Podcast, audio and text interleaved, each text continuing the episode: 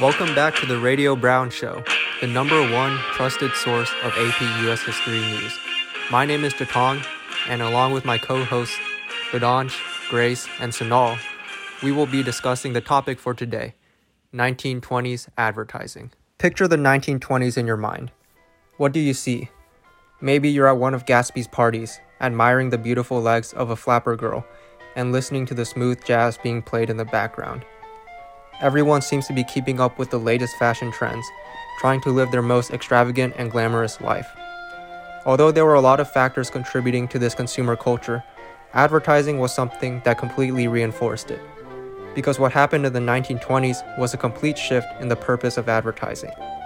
Advertisements stopped talking about the product and started talking directly to you. Listerine urged Americans to buy their product because it was bad breath that was keeping Americans poor.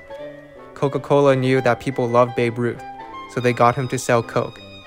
Much like what Apple does today, car companies in the 1920s started instituting annual model changes that were primarily cosmetic because people loved style. Businesses understood the need to master advertising. So in 1916 and 1917, the first market research studies were done. Advertising would be broken down into a science and the entirely new field of marketing will be created. What's also really interesting is seeing how these market research studies manifested themselves into 1920s advertising trends, because really what a lot of companies were doing were based off of scientific concepts and overall trends of the time period. So, as industrialization continued in the 1920s, people got higher wages, they got better standards of living, so they wanted to purchase more luxuries. Companies responded to this by marketing themselves as selling pleasurable luxuries rather than just the bare necessities. For example, throughout the 1880s, Coca Cola was marketed as having a utilitarian purpose, curing headaches. But in the 1920s, they shifted to advertising themselves as being a pleasurable refreshment to be served at parties. Moreover, advertising in the 1920s shifted to meet the needs of their consumer base.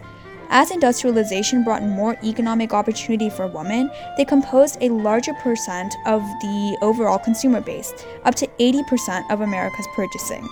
And so a lot of ads shifted to talk more about things like cosmetics and appearances to appeal more to women. For example, Gillette's advertisement of a woman using a razor. Finally, a lot of companies in the 1920s also shifted their strategies from establishing just a large consumer base to establishing consu- consumer loyalty so that they could have long term prosperity. And this was really kind of representative of where they used like scientific concepts of what their target market was and what advertising strategies to use so that they could be more successful in the long term. The way that businesses created this consumer loyalty was by widening the circulation of their advertisements through radio advertising and print advertising.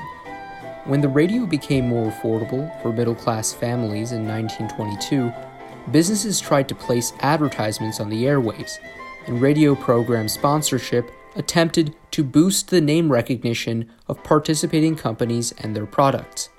One common advertising practice was for companies to hire a band, orchestra, or other musical act to perform on a program named after the sponsor and then hope that listeners who enjoyed the show would purchase the company's products.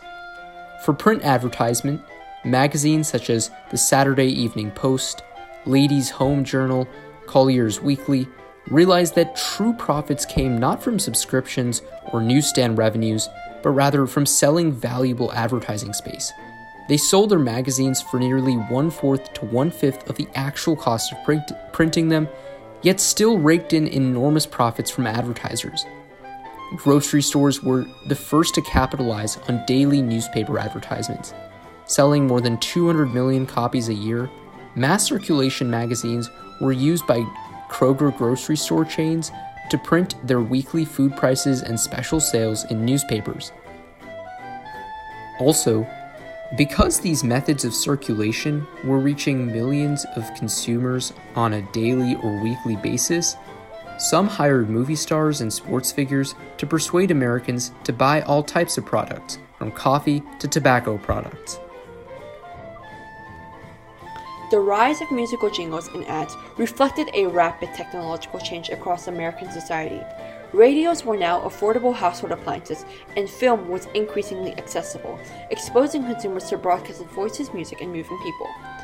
This technological revolution mirrored growing interest in science and modernism. Let's look at the massively popular Listerine ad, for example. Prior to 1920, it was just another general antiseptic, nothing special really.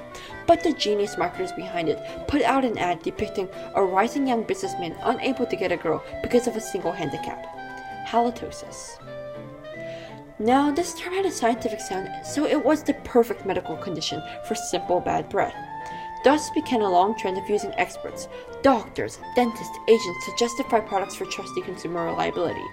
But let's go back to that ad.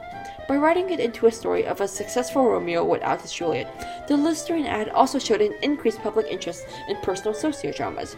I mean, what struggle could people relate to more than an unrecorded love story? Advertising to human emotions instead of a slew of words represented the apex of consumerism, because tabloids were now all the norm, with magazines such as True Story filled with tragedies and temptations targeted all women regardless of social class.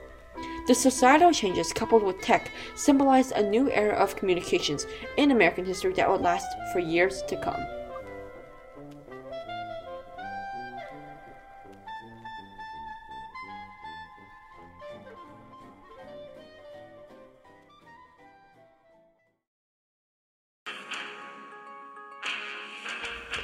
These are your hosts, Sonal, Jatong, Badanch, and Grace, right from channel 19.20 at the Radio Brown. Thank you.